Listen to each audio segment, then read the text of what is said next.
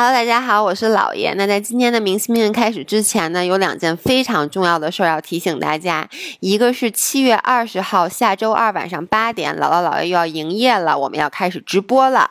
所以呢，记得去橙色软件关注我们 Fit for Life 健身与美食，给自己定一个闹钟。当天除了大家需要补货的咖啡呀、欧包啊、左旋肉碱果冻啊，还有像姥爷穿的特别好看的泳衣、各种好看的健身服，以及用的像扫机器人、还有榨汁机、还有体检到餐，反正就是你们能想到的全部都有，所以不要忘了去看姥姥姥爷的直播。那还有第二件事儿，就是姥姥嘱咐我，让我提醒大家，呃，我们在五年前刚开始做自媒体的时候，有一个愿望，就是说希望有生之年能参加一下微博红人节，体验一把走红毯的感受。那今年呢，我们竟然上榜了，但是姥姥一看，我们居然才二百多名，所以五人们、姥姥也，求你们在八月一号之前，每天都去给我们投票。那具体投票方式呢，可以去我们的微博就能够看到，这样子我们就可以去青岛走红地毯了。OK，那今天的音频节目呢，我们请到了一位重磅嘉宾，所以大家好好听吧，拜拜。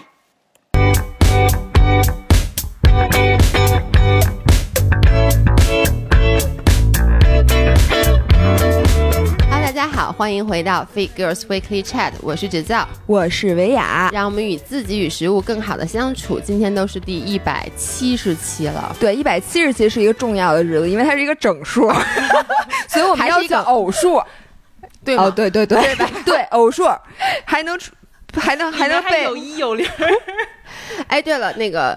那个跟过你到时候不用开，但是你要把它那个话筒离嘴近一点，哦。就是我给大家解释一下啊，我我刚刚跟大家形容完说我们啊这节目要不就一百多期，一个嘉宾都没有，大概在一百六十期之前没有过嘉宾，自从有了关雅迪，不知道为什么就为我们打10期之开了连着来了三次，来了三。次嘉宾。嗯。今天我们请来了一位大家期盼已久的嘉宾，来，你先自我介绍一下。对，请把你的话筒大概能碰到嘴边主上那种。要嗓门特大，我怕震着大家。你嗓门有我大吗？没没哦没有 要不你们俩一会儿比试比试。Hello，大家好，我是咕噜。然后应该怎么介绍自己？我也是个健身博主，但我其实主你是个要是你配说你自己是健身博主我跟你说我吗？我在做博主这件事情上一直有一个特别大的困难，就是所有平台都没有办法定义我。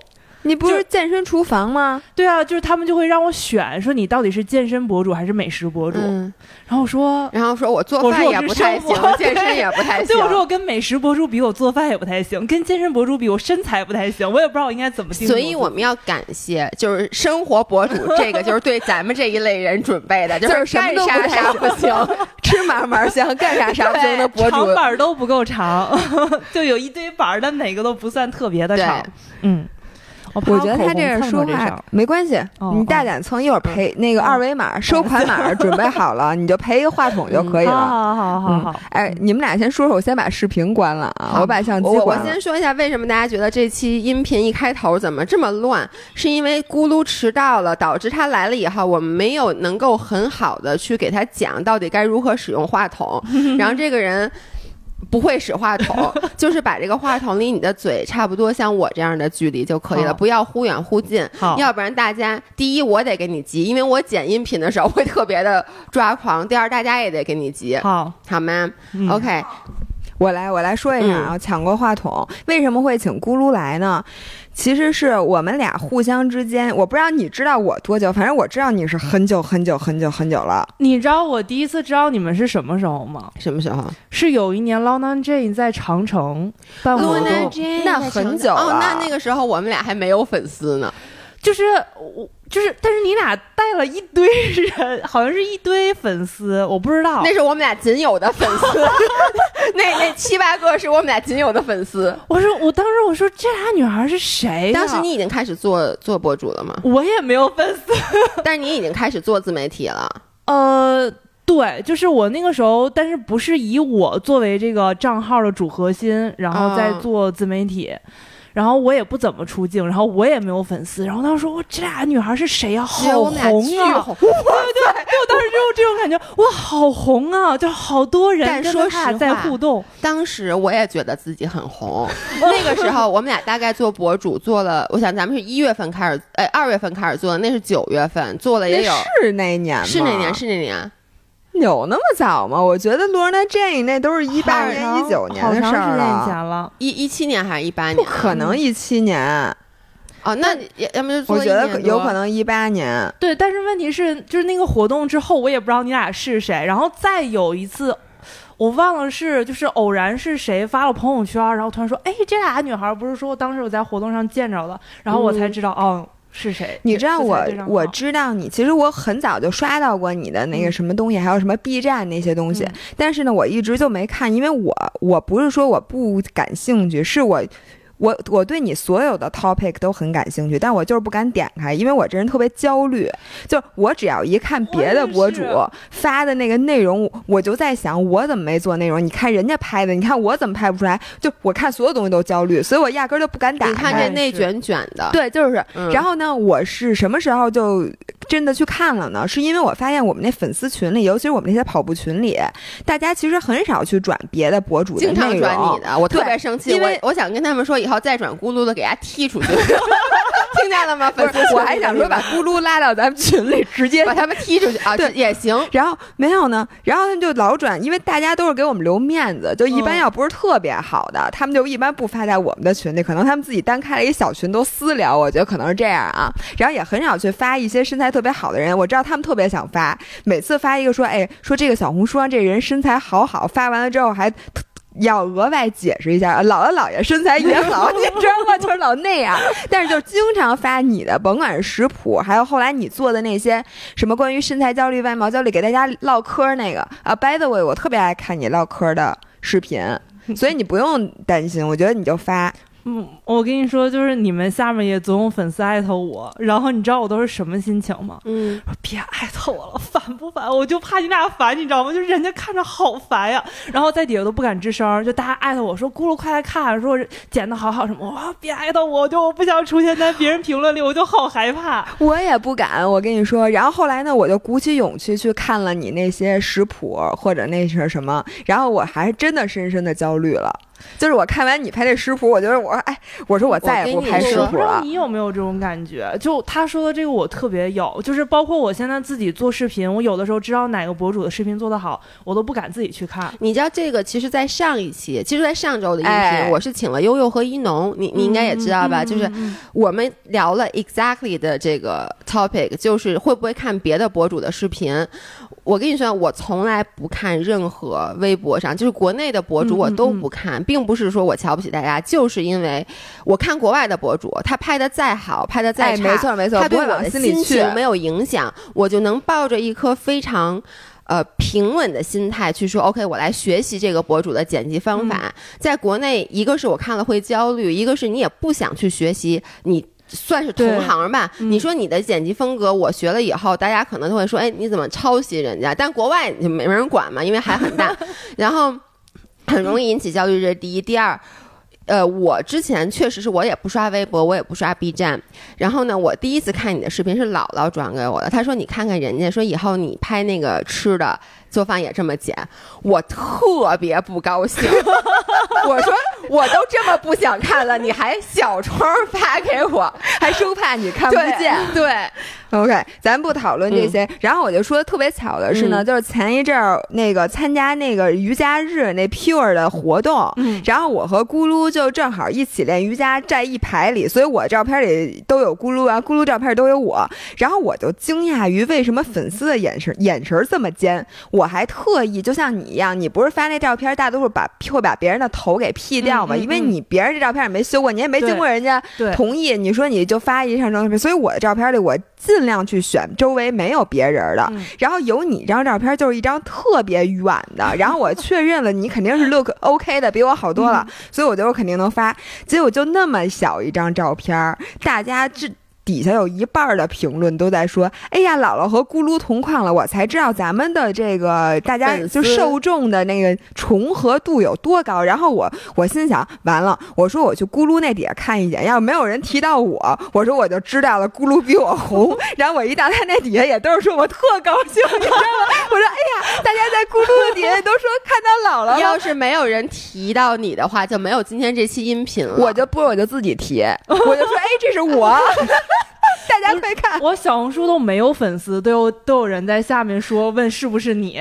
我小红书都没有什么粉丝。对，所以我就知道，就是咱们的账号都是那个调性特别合因，为大家可能不太清楚，就是姥姥和那个姥姥姥爷和咕噜，其实我们算同事，没错，因为我们同属于嗯同一家 MCN，其实就是算同事嘛，因为我们是同一个经纪公司下面的，所以其实很早之前，呃。我们，因为而且我们俩不仅是同一个公司经纪公司下面的，我们还是同一个算是 manager 吧，同一个经理来管理我们，经理是叫经济嘛，因为国外叫李扣被。被 Q 了一下，然后他并不觉得自己是个经理，他觉得自己是小崔吧。对，就是我们是同一个小 小小崔来服侍的。对不起，你扣。反正他之前就老跟我说，说你要去找咕噜联动，说因为我觉得你们的 vibe 特别的合，就是你们的整个那个状态也特别合。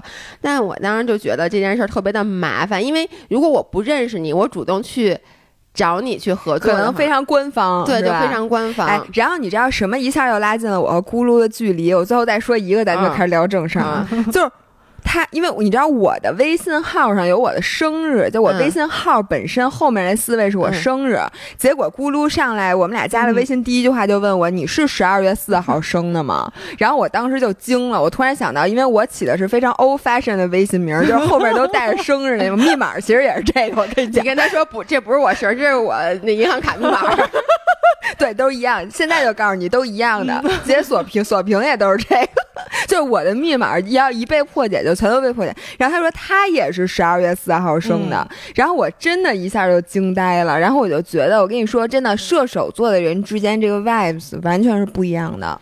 而且我觉得特别有意思的女孩之间相处有一点特有意思的点，就是其实你们之间越相近，有的时候其实越难，就是最开始打破这个往一起走的这个点。哎，这个也是上次你们跟悠悠一农聊的，对，就是因为，呃，我觉得上次一农就反所以先就 Q 一下大家去，如果没听上一期节目，快去听上一期节目。哇塞，哎哎，这不用教哎。嗯对，然后我今天呢，其实就是我们当时说跟咕噜联动的时候，你扣就说，我就说你们作为听众，你想让我们联动说什么？他就说想让我们聊聊什么饮食失调啊，什么身材焦虑啊。嗯但是我就觉得咱们谈这谈太多了，咱们的嗯账号一天到晚都在说这个，所以嗯我想问点那种中年妇女唠家们能不常那能说点种问题。高兴一点的事儿？对别再给给大家引起更多的焦虑了。嗯我们今天不内卷，我我们我我先提问，啊我就准备说很久了。说我就想问你，我最想知道的一个问题，啊你发了那么多食谱，就是你真正最喜欢的食谱，就是你一直保留到现在还仍然经常经常做的，你给我，因为好多食谱我知道，就是你都不用说，就是为了。比如复刻这个复刻那个嗯，然后特麻烦，嗯然后你是当时拍完了之后效果是很好，但是你自己在家肯定不会做，肯定有很多这样的嗯，我我自己吃最多其实就是辣白菜鸡蛋炒饭。辣白菜鸡蛋炒饭糙饭米，炒饭，这个是我吃最多的。而且其实，哎，前两天我老公还在说一个事儿，他说我是一个特别怕麻烦，然后动手能力很低，然后又觉得。就我我吃饭其实特别单调，我是喜欢那种我可以连续一年甚至半年吃一样。老爷现在伸出了他的手，他们俩在 high five。哦，因为你知道我跟你是一模一样的，就是我最常吃的是辣白菜炒面，然后呢，一个炒饭，一炒 面，就是没毛病其。实或者有时候也是炒饭，反正这都里面有辣白菜，就是辣白菜炒一切。然后姥姥就觉得说你怎么能每天都吃一样的东西？我就每天吃一样的，我觉得吃一样特好，而且你觉得很 safe，、你知道吗？就你知道这个东西我一定爱吃，就你为什么在我一定很爱吃这个东西的情况下，非要去选择一个？哎，万一要不爱吃了，那你就你图什么呢？我 我也不知道，我都 被你们俩我都说懵了。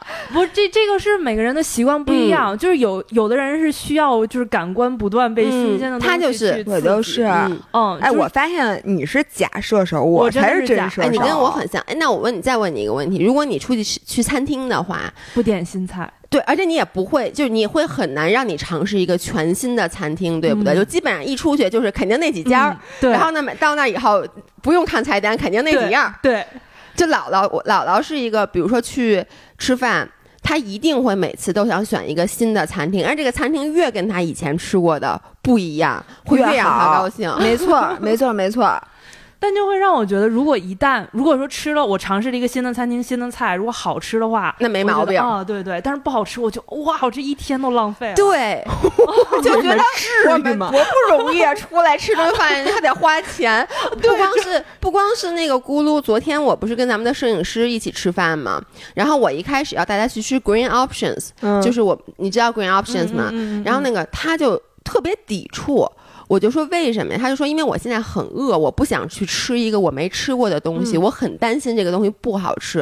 然后我就再三的去呃说他这个东西好吃。后来那个不是 Green Options 没开门嘛，然后呢他就说那咱们还是其实旁边有很多家餐厅，但是都是他没吃过的，他就嗯拒绝去吃。所以他去吃麦当劳。那 他就说说，那咱们要不然就去吃那什么豆腐村吧，就是他一定会去吃一个，就是他说要不然就是至少啊。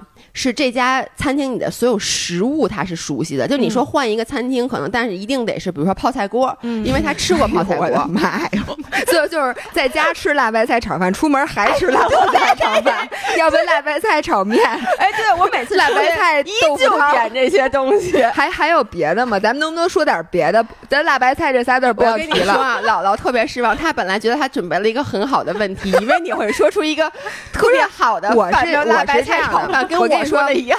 我为什么是一？我真的是一个花心的人，吃饭也是。就是说，如果同样的菜，你今天给我吃辣白菜炒饭，我很高兴；明天你再给我吃，我能吃；第三天已经完全绝提不起我的食欲，因为我这人本来食欲就有限，我需要新鲜感来不停的刺激它。你 现在咕噜用一种完全不可思议的眼神，我已经习惯了，但是我懂你的 shock，因为咱们俩是属于那种就觉得，不是这玩意儿那么好吃，不是就你昨天吃了，第三天是天吃你还觉得好吃吗？第三天是第三天呀、什么玩意儿？就就你知道，我我们自己现在做的产品有做了一个那个巧克力的燕麦粥，啊！然后我之所以选择做那个产品，是因为我有一年。有一年，我一整年每天早上都吃那个，我就自己吃了整整一整。我觉得你这有一种苦行僧的感觉。不是因为我觉得特别开心，不是，我就问你，你小的时候，比如咱们就吃油条、豆浆，然后那些东西，那你你小时候你也没说不是，我每天早上都买不一样的面包啊，虽然说都是面包吧。比如说我这周吃曼可顿的玉米火腿面包，那下周我就换。那那那牌子百万庄园的花汉堡，大后天我又换回麦可的砖什么？什么？那那会儿哪有金砖？什么白面包片抹花生酱，再后天我抹炼乳，再后天我抹别的，我就不能重哎，我。跟你说，我跟咕噜，我特别能理解他，就燕麦粥这么好吃的东西，就每天早上起来我都想吃燕麦粥啊。对，所以说我们那个产品当时就是完全复刻了我当时吃了一整年的那个配方。那你现在自己有这个燕麦粥了，你实现了燕麦粥自由，你是嗯还每天都吃那然巧克力后就吃？我们另外一个口味的，每天早上吃，真的。你你还吃什么？那你基本上要把你一日三餐说完，中午吃辣白菜炒饭，早上吃燕麦粥，早上吃燕麦粥，或者是就是杏仁酱涂吐司。嗯，嗯，然后中午去我们公司有两家外卖，我会轮轮着点。来嗯说一下这两家外卖，不是给他们打广告啊，我想听听。呃，第一个是那个和府捞面，我的妈呀！对，嗯。和府捞面我们楼下真的没有好吃的。啊，嗯嗯，然后第二个是永和大王，我天，这么接地气吗？不是，我觉得和府捞面和永和大王里的菜是一样的，啊，差不多。反正就是那个什么各种面，或者对，对，然后晚上吃辣白菜辣白炒饭菜炒饭。呃，其实晚上我现在稍微好点儿，是张老师给我做饭，啊。他给我做什么我就吃什么。但如果我自己做的话，要不然就是辣白菜炒饭，要不然就是可能玉米，然后再搭配两个鸡蛋，然后再搭配一个西葫芦，这咋做？这咋吃到一块儿去啊？西葫芦擦丝，然后跟玉米一起炒，不是跟那个鸡蛋一起炒，然后再加上一个一根玉，米，嗯，就是很方好便。吃，就因为有的时候回家真的，我有的时候可能八点才回家，然后我要写晚上的推送，就中，间可能给我留个十到二十分钟吃个饭，然后就这个觉得是一个最安全，我又能吃饱，而且这个。然后我知道好吃。对，嗯因为你知道吗？姥姥的表情，她觉得你特惨，我是用怜悯的眼神，再加上你坐地上，我坐椅子上，你知道，我看你本来就是往下看 的，然后我现在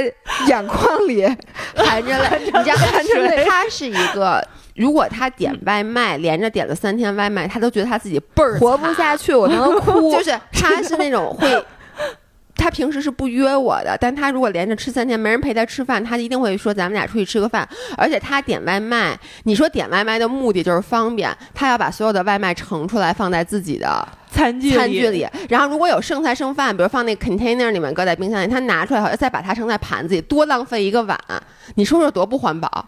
啊，是是，我错了。对，你还要浪费水洗是吗？你你最近吃什么好的了？哦不是你们俩启发启发我，西葫芦炒沙拉，我那沙拉，沙拉和那 smoothie，就是我大概四周以前，大家看到我拍那个 vlog 里面，基本上就是在吃沙拉和那个 smoothie，因为到了夏天可能没有什么胃口。那么，呃，我可能在过去的一个月里面，每天就吃这个，除了我有时候。就是划水，我可能回来就是点外卖，点外卖，铃木食堂、Wagas，就这俩。然后呢，还有一个馄饨，这仨换着点。这馄，饨可能吃了得有五年了吧，瓦嘎斯也差不多了，这你不用再铃木食。堂也是铃木食堂是我启发的嘛，对但是你也吃了一年了，吃了一整年，就是我们家现在特别容易点这个菜，然后就没了，没有新的了。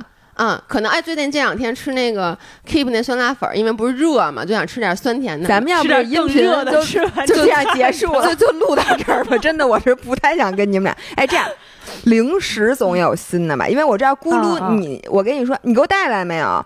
因为同学们，咕噜出了自己出了一个零食品牌，实现了我们俩没有实现的梦想。嗯但是我现在已经不焦虑了，因为他给我带了点好吃的，我就原谅他了。嗯，那你这个里面，你说实话啊，我们的五人都是非常挑剔的。你在做这些东西里面，你觉得最好吃的是什么？最好吃的还没出呢。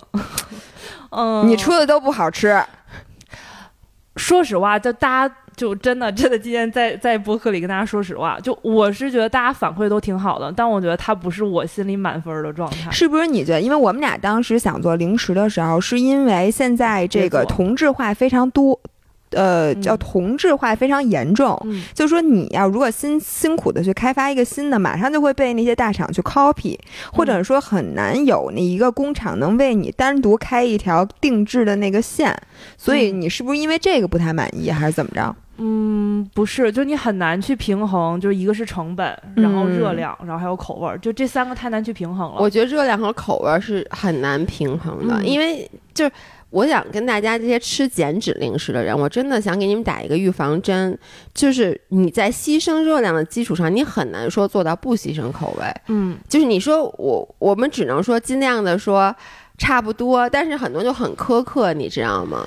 嗯，而且而且我现在觉得，就是很多所谓的就低卡零食，嗯，会最后变成了，就大家其实在吃调料，就是它没有食嗯物本来的味儿，它最后其实就是调料味儿。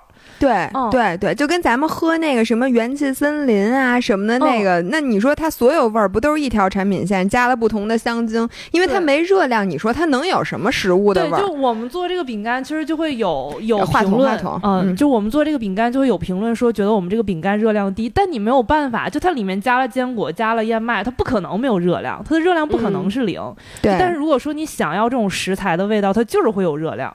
嗯，嗯，然后嗯，对，但是我又觉得，说实话，就是咱们都是从那块儿过来的，嗯就最开始呢，都是特别注重这个热量表，然后嗯看这个什么配料，主要是算热量什么的，然后就会选那个其中热量最低的。嗯然后现在你真的想明白了，就是说。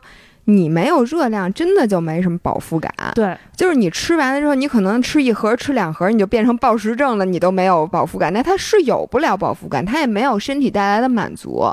你知道嗯我前两天看一个推送，上面写，就说如果你是想特别特别想吃某一样东西，比如说想特别想吃巧克力，特别想吃碳水，特别想吃什么咸口的，特别想吃什么，代表着什么。嗯然后在后面都在写，比如说你想，我印象特别深，就是说如果你特别想吃巧克力，代表你身体缺铁，嗯嗯，然后特别想吃什么，代表你身体缺什么什么东西那。你说我在想吃巧克力的时候，你让我去啃一啃铁，或者舔一舔 铁，不是缺铁，是吃铁是吗？把大铁锅啃一口。你不知道为什么要用铁锅炒菜吗？我知道，问题是人家补铁，那我也不想舔大铁锅呀，我你可以舔大铁门，还是甜的冬天，不是？然后我就说，这意味着什么？就是很多人咱们过于追求热量之后，其实你吃那些东西里面，就是像我说的，就是它是空的，嗯什么都没有，就是调料。嗯吃完了之后，你的身体里就会缺这些，甭管是宏量营养素、微量营养素，你都缺，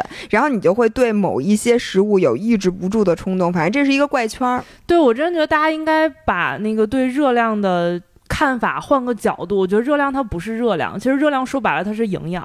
它是能量。它是能量，对对对，就是如果说你真的没有营养的话，没有热量的话，你的身体就 空有跑。对，而且我我很长时间一直在吃低热量的零食，就是我可能是咱们几个里面，对我从上大学，特邪乎。我从十就是十七岁不如出国长胖从自己有零花钱开始就十八岁开开始，我就买各种各样的低卡零食，因为那时候国外的这个 options 也比较多。我一个最直观的感觉是，你在吃低卡零食的时候，反而容易过多的摄入热量，嗯就是因为你觉得这个东西热量很低。就是当时国外特别流行，就是一个东西叫它叫 a hundred calories pack，就是。一百卡一包，它其实就把大包装的食物换成了小包装。但是我发现其实这东西没有什么用，是因为你买那一百卡一包，你就这一包才一百卡，你就一会儿吃一包，就放松警。惕了。对，然后呢，你就很容易就吃很多，包括像现在有很多低卡的零食，就比如说那个我们经常听说大家买的魔芋蛋糕，魔芋蛋糕热量是低，但你就觉得啊，它热量比真正的蛋糕要低好多呀。那可能正常的蛋糕我吃一块儿，我吃一盒，我吃一盒儿，其实里外里你最后的热量摄入是没有少，甚至很多时候是更多的。我觉得这个是我在很长一段时间的一个误区。然后为什么我后来其实我说过很多次，就慢慢的稍微瘦下来一点，反而是说我渐渐的不再去说我这东西只有是健康零食我才吃，我什么零食都吃的时候，就是会更好的能 balance。那我现在我觉得我更在意这个东西配料表是不是天然，嗯就这个东西是不是健康的食品，而我就是会在呃热量之间做出选择。比如说这个我要选低热量的，嗯因为呢、嗯这个东西是我本身就是一个嗜好，我就爱吃蛋糕。嗯那你说我不可能天天真的往死里吃，对吧？我就选择低热量了。但是剩下的东西像坚果这些，我就该吃就吃。主要因为没有低热量的坚果，就是现在是很多东西你没有代替品，然后以前你的选择是我就不吃了，对，现在发现还还是得吃。我才活三十多岁，我后面还有那么老老些年呢，我要不吃我我怎么活呀？对，哎，那你俩当时是什么？就会有什么节点或者是什么事情让你们突然对热量这个事儿没有那么关注了吗？就或者说你们觉得热量这个事儿其实没有那么可怕的？我觉得是渐渐的，嗯就是其实姥姥是一个从小，她呀从小跟你一样没有身材焦虑。嗯刚才在你来之前，我们俩还在说，就是你们都属于家里面一直在说啊，你们身材很好，然后家人一直给你们的是正面的激励。包括姥姥，她以前身材确实是好，所以她这句话什么意思？不是是现在还不好了。不是，就是她以前是有点肉肉的，嗯就是真的一点都不不胖啊，就、嗯你们知道那谁吗？Megan Fox，对他有点像 Megan 哎 Fox。哎呦，太他妈不要脸了！是啊，点到为止啊。对，就是 他的身材，因为他一直就是前凸后翘那种的。嗯她是从什么时候开始在乎热量呢？其实，在我们俩做博主的时候，我们俩的还关系还是他觉得热量不重要，我觉得热量重要。然后是上镜了。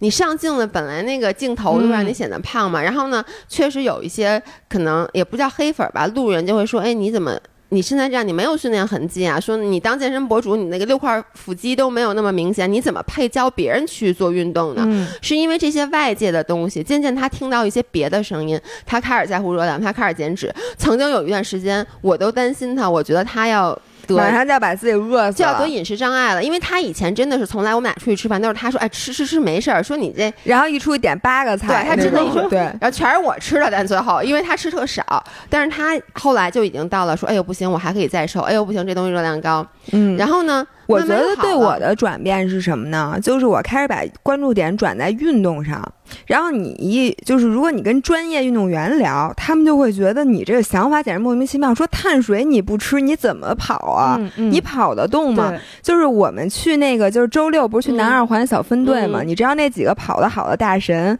我每次去找他们的时候，他们都在往嘴里吃塞那七幺幺的大包子，跟我说不行。我虽然说现在很撑，但我就觉得一会儿跑步会没劲儿，我还是得吃点碳水。嗯完、这里面吃那吃那个大包子，所以我就开始觉得说，这个热量它本身不是热量，它是给你提供运动表现的那个，就跟你燃油，对，就跟得加油似的。然后我突然一下就觉得，说这个油这个东西是什么呢？就是你没有肯定不行，但是你油你肯定不能加多了。嗯你就说我这个呃汽油油箱本来是什么多少升是多多少升来着？一般油箱我。我不知道，反正就够跑一千公里，非说我给我多加点儿啊！嗯我要我要两千公里的那个油，肯定不可能。所以我现在跟食物的关系就比较理性，嗯就是说我该吃的时候吃，但是我也有节制，因为你这个油不是说越多越好，我是这么着。那咕噜呢？你你，因为你我我的感觉是你其实之前我觉得是没有你跟食物关系特好，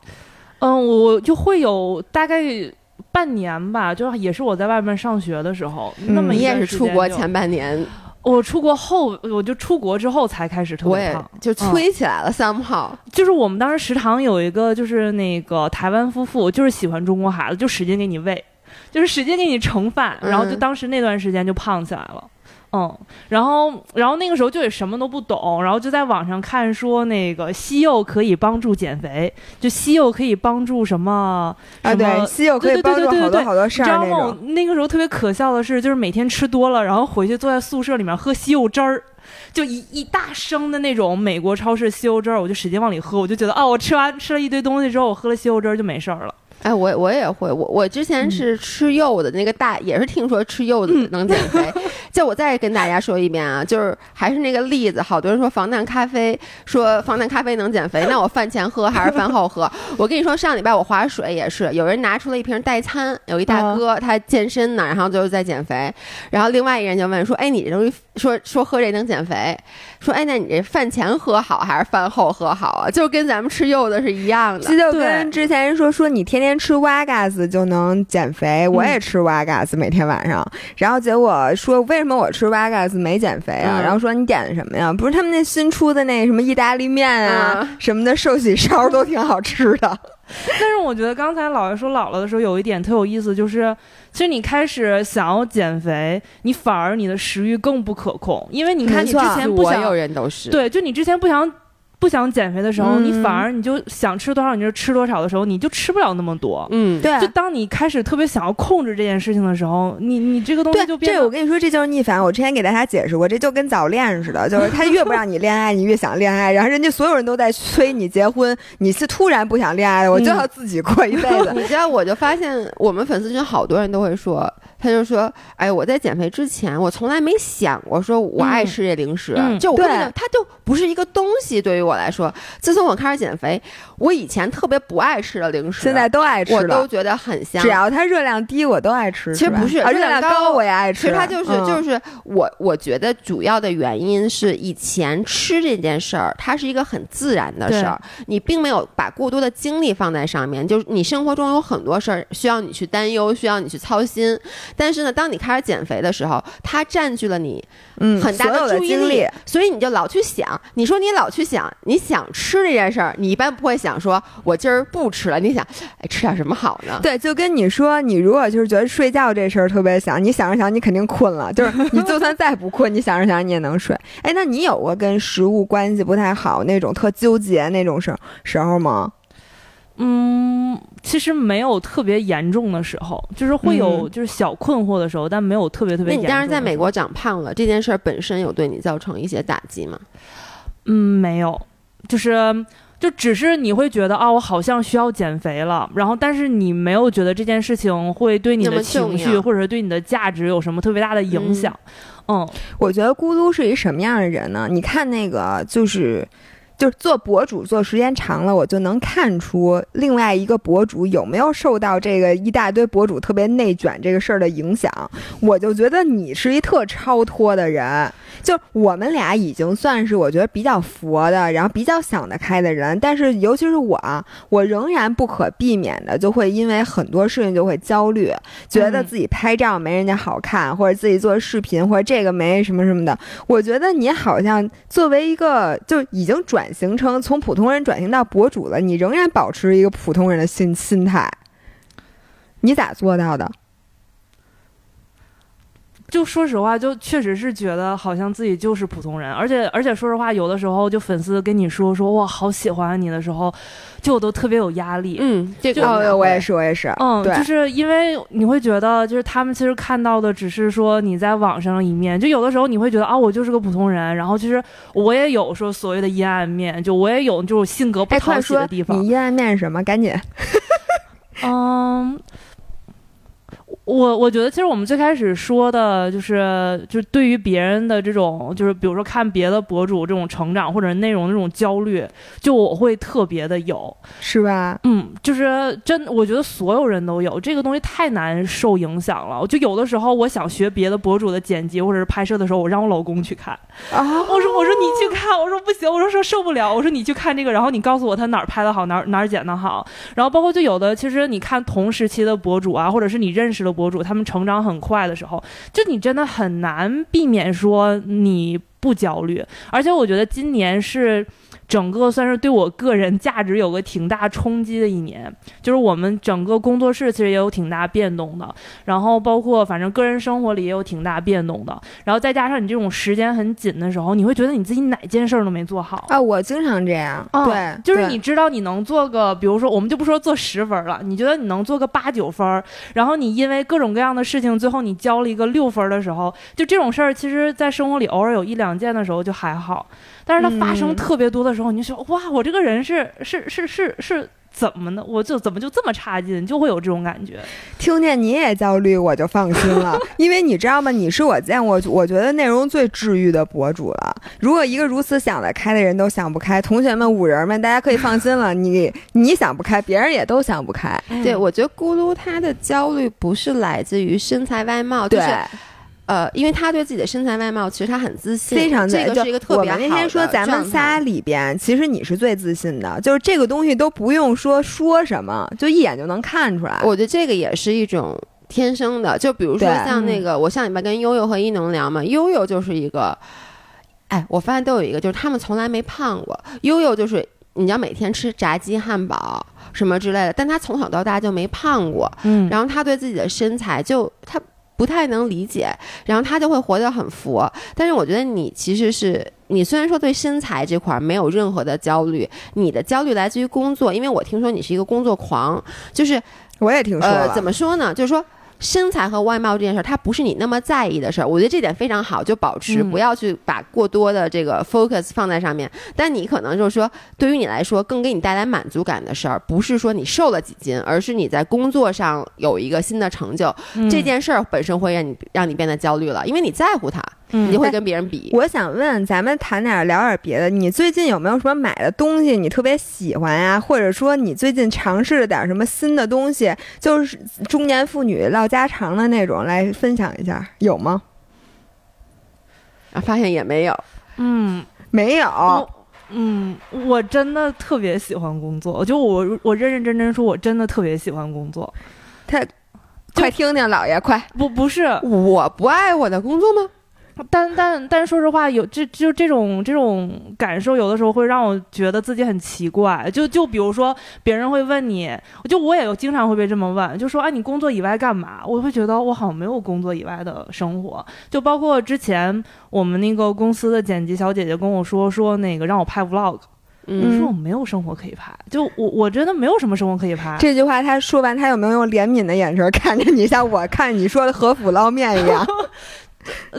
嗯，我觉得可能因为他每天就工作都在一起吧，他反正就也知道我什么样，他他也就习惯了。哇，哎哎，但你那个瑜伽，你是不是经常练啊？嗯，就是你在家练吗？嗯，在家练，你是每天都练吗？嗯，没有，就是不会每天很认真的练，但多多少少都会抻一抻动。哎，那你现在运动是每周在家都干什么呀？你做什么运动啊？嗯，我一般可能一周就一次有氧，然后可能一次有氧，你这叫有氧啊？你说 Body Lab 那是有氧啊不，蹬车就是那个 Space Cycle，哦，Space Cycle 去一次，然后去 Body Lab 就是你说的那个呃去做一次其实好久都没去普普拉提机。上次去是不是拍了照片儿，穿蓝衣服那次？就那一次是吧？哦，然后就好久没去了，然后就有的时候可能在家练练自重，就是练练局部什么的。哎，我觉得你练的效果还挺好的，因为你现在线条啊什么的都挺明显的。你笑什么？他说我这是从你俩说完这，句话，我就觉得特别的心虚。没有我，我觉得就是其实人分几种，嗯我觉得他跟那个一农就很像，就是一农也是一个非常喜欢工作的人，就是他觉得工作带给他的满足感是非常强的，嗯所以他就很高兴。然后呢，你问他说：“哎，你最近做什么运动了？”他所有的运动都是工作。哎，就是这样吧，咱们换一个问题，你最近买了什么好东西没有？你特别喜欢的，就六幺八什么之类的。然 后也没有，他什么都没有。天哪，哎，为什么会有这样的人？因为呢，我就期盼，如果别人，我觉得最好回答的问题、嗯就是别人问我，你最近有什么新鲜事儿啊？什么推荐的东西，对你有什么可？哎，他现在打开了手机，他是在查他淘宝记录里最近淘宝。都买了啥？天呐，没有一嗯，就因为其实我我我自己也是在公司领工资，就是我们其实去年拿了融资，拿了嗯投资，然后我其实也是个领工资的状态，然后你就领工资，你就会觉得不舍得花，你知道吗？你就会觉得想攒着。哦，真的呀！哎，嗯你有想攒攒着钱吗，老爷？我从我没有钱可以攒着，你我我我我确实没有攒一千也是攒啊！哎，刚才你你跟你现在跟我说，你说那你问我什么，就是什么当博主会不会很担心未来没有钱花？是因为你但你现在领工资，你怎么会担心未来没有钱花呢？对我这种不安全感还挺强的。哎，你就是一直会有那种就是担心自己没钱的那种感觉是吗？呃，就也不是没钱，就我很需要，就是有个东西是让我觉得非常确定的。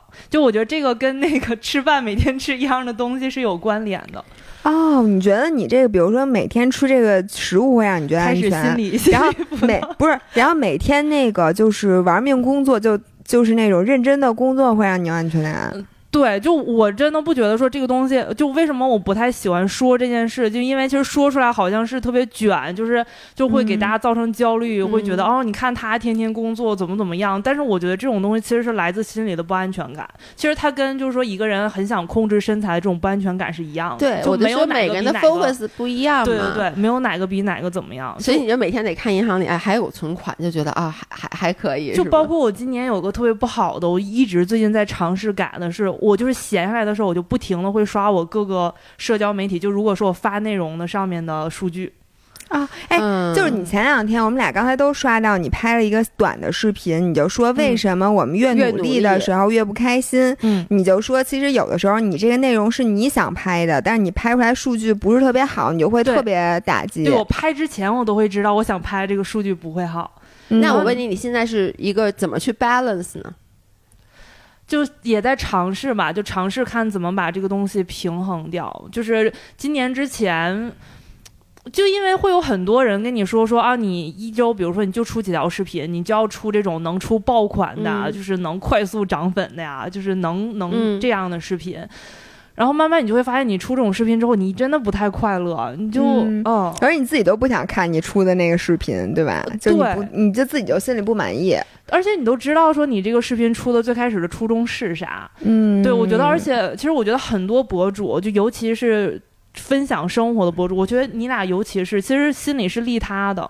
就你希望分享出来的这个内容，就你不是在想自己去炫耀啥。我觉得你俩嗯都不是说我想炫耀我的生活有主多健康要没有什么可 炫。我给我给大家在这插播一故事。我之前炫耀了我买那菠菜 袋装的菠菜，二十三块钱一袋儿。然后我在那个 vlog 里面说准备好了吗？我要炫富了，然后就开始又说你看我这菠菜多贵，二百五十克，这个二十三块钱。然后最后那视频发了以后，没有人 comment on it，没有人提这件事儿，我就觉得你们平时都吃这么贵的菠菜吗？然后呢，就是唯一一次炫富失败了。对，然后我还在底下。加了一条评论呢，我自己评论，我说你们没有人看到我这菠菜吗？哎，hello，然后底下就开始说说知道这菠菜你就买一次。对，所以说其实最后能带给，就我觉得对于你俩来说，最后能带给你们快乐的是，就真的是有人跟你们互动，就是有人觉得看你的内容，他的生活有改变。其实这种东西才会给你最真实的这种成就感和满足感。你以前不是当博主的，嗯你以前是做幕后的，但也是自媒体的，嗯然后你后来转到了幕前，你觉得哪个状态更让你舒服呢？现在。其实嗯我之前其实挺排斥做博主的，你会觉得你的生活特别没有隐私，嗯就你什么东西别人都知道。嗯但是你真的做完之后，你会发现，就是你在网上跟就是这种云朋友，就就就很多人会说说啊，你对我的生活有影响，但我真的觉得，就大家会对你的生活也有很多影响。哦，那影响太多了。嗯，嗯所以你觉得当博主带带给你最大的这个呃成就感，就是大家对你的肯定和大家和你的交流，是吧？就而且我觉得我自己没有身材焦虑的很大一点，也是有一些来自粉丝，嗯就是他们会不断的给你的正向反馈是是你的，比如说你的性格，就是嗯你给大家的内容，就而不是说啊你你多美，或者是你身材多好，其实这种会给你很多正向反馈，你会觉得哦，好像我不用非得说我有什么样的身材，或者是变成什么样的长相，就大家才喜欢我。对这个其实也给我挺多的，就是激励的吧。我觉得普通人也需要，但是呢，他们没有那么多嗯激励，所以就是为什么很多人，就像我们粉丝群里，很多人都会在群里剖一张自己训练的照片儿，然后大家都知道你需要的是什么，嗯你需要其实就是鼓励，嗯因为现在我觉得大家都是。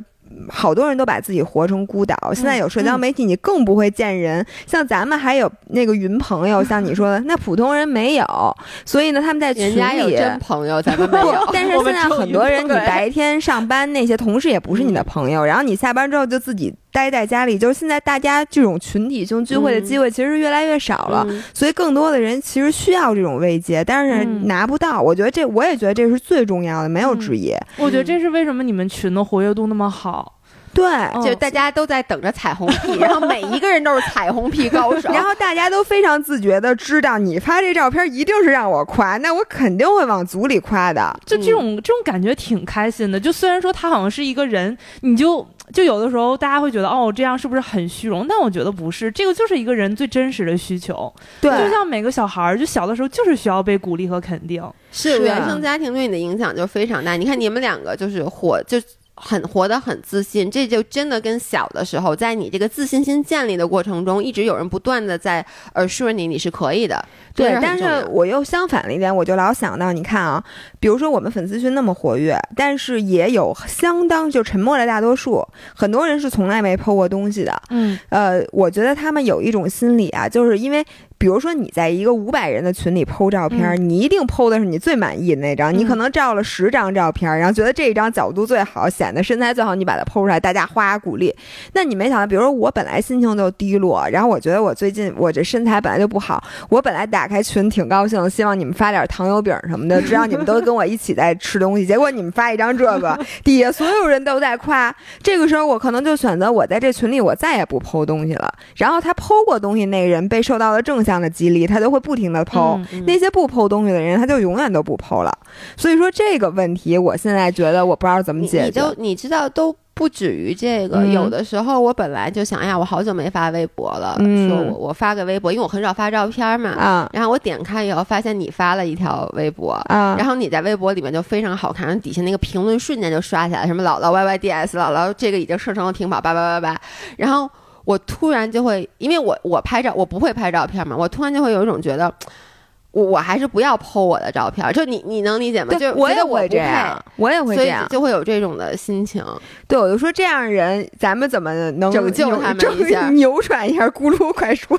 啊，一都是在最难的时候 Q 你，就是就是你会知道每个人都有不安全感，这件事情会。就而且而且，我之前看过一个泰德的演讲，那个演讲当时对我影响还挺深的。他说，人的脆弱就是你的展露脆弱是你获得幸福一个非常关键的点。哎就是嗯就有的时候，大家其实不需要你完美，大家需要你真实，大家需要你也有各种各样的阻挠，各种各样的不安全。其实这种才最后建立人跟人之间的关系。嗯然后，然后他后来还有一个在那个奈飞上有个纪录片儿，当时我还看哭了。它里面就有一句话说，就那个人最勇敢的人，不是说，就最勇敢的人是你知道你自己一定会失败，或者是说你自知道自己一定会遇到各种各样的阻挠，嗯但是你还是要向前去尝试，就有点那种偏向虎山行的那种。嗯逆流而上。哎，嗯我我想接着回到刚才那个话题，就是关于内容的。其实你刚才说那个，我我也有这个问题，就是说我想拍的东西，大家未必想看。嗯，然后呢，这我不也是张艺谋导演的问题吗？就是很多导演说，就拍一特烂的片儿，他就说因为这个我知道他烂，但是这个片儿人都有这种困惑。对 我但在我在想，这个是因为他是这个出来反馈很烂，他才这么说的，还是他真的就是这样？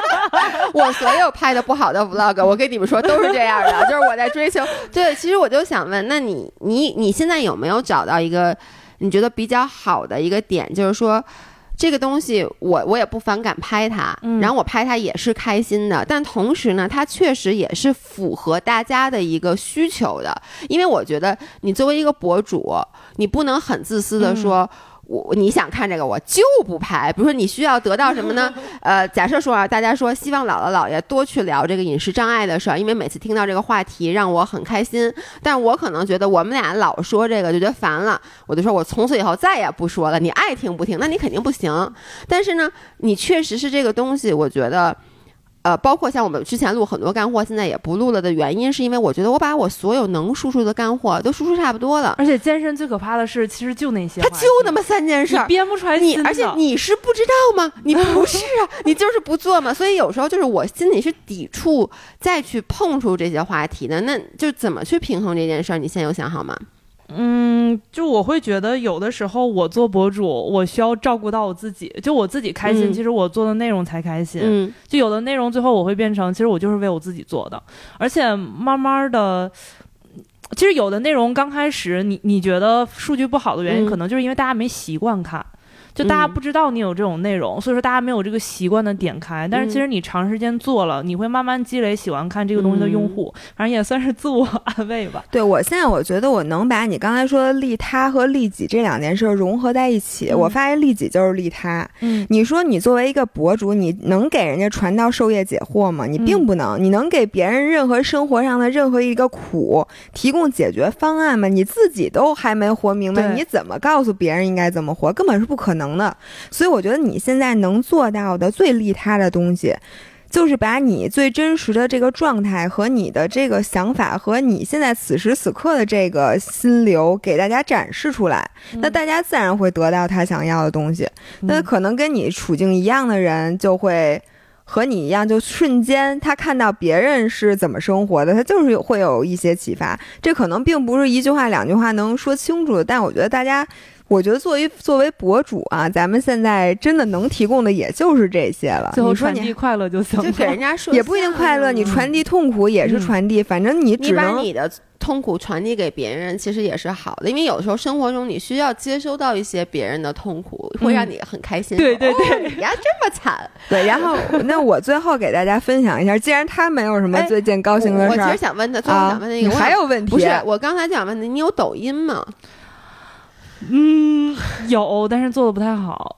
就是嗯我们俩也其实也之前同样的问题，因为我其实挺想讨论一下内容的，因为正好三个博主，嗯就是抖音就是属于一个大家都说你要做，我们俩也很努力的去做了。嗯但是呢，其实就是发现，因为你本身你自己不太是抖音的这个用户，户群，然后呢，你你你再努力的做，它偏离不了，就是你又不想完全的违背内心去拍那种你特别不愿意拍的东西，那最后的结果就是，像我们俩慢慢的就是也就啊就这样吧，就是尝试过了，觉得可可以放弃了。但我记得你俩的抖音好像做的挺好的呀，反正他们跟我说过。可能是他们觉得吧，但是我们俩自己都觉得做特别不好。就其实就是一开始是因为我们俩觉得该尝试，这是一个新鲜的事物，而且就觉得这个平台你作为一个博主，你需要去入驻。然后呢，跟你一样，就是慢慢发现我们俩喜欢做的内容，我们俩擅长做的内容，并不是抖音的观众习惯的内容。嗯，然后呢，就是说那就。我们俩就说，那就为了配合抖音，我们就去产出他们爱看的内容。但是呢，就会遇到说，那这东西产出这内容过程中，我自己压力很大，就不像我其实拍 vlog，就是拿起相机还挺爱拍的，拍做饭也挺爱拍的。你当你那个事儿变成一个很大压力的时候，你内容的输出，就像你刚才说的，它绝对不会是一个好的内容。嗯。嗯，我觉得就是把精力放在自己你最喜欢的和最擅长的事儿上吧，就要不然最后就很。就活得好辛苦啊！就你说我们努努力力，然后做了这么长时间博主，然后其实。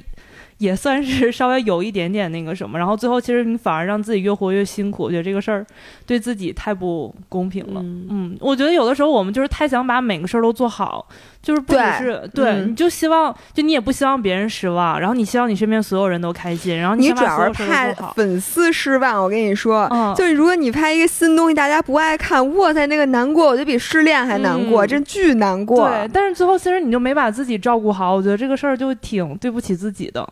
嗯，我我在这里能不能你先让我把广告插入？咱就又忘了插广告了。我今天还特意发语音让你提醒我。没关系，我一会儿再，我可以单录一段插在这前面。你说我给不给力？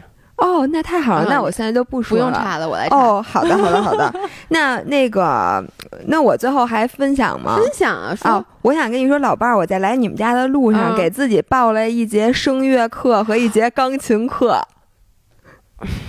我声乐课，我刚想说，我想跟着一起，是学唱 K 的吗？对，就能不走调了，是吗？学完对对对，我要去的好的话，我把那个地方推荐给你，同学们。这个大家可能会在我下周的 Vlog 里面看到。咕噜唱歌吗？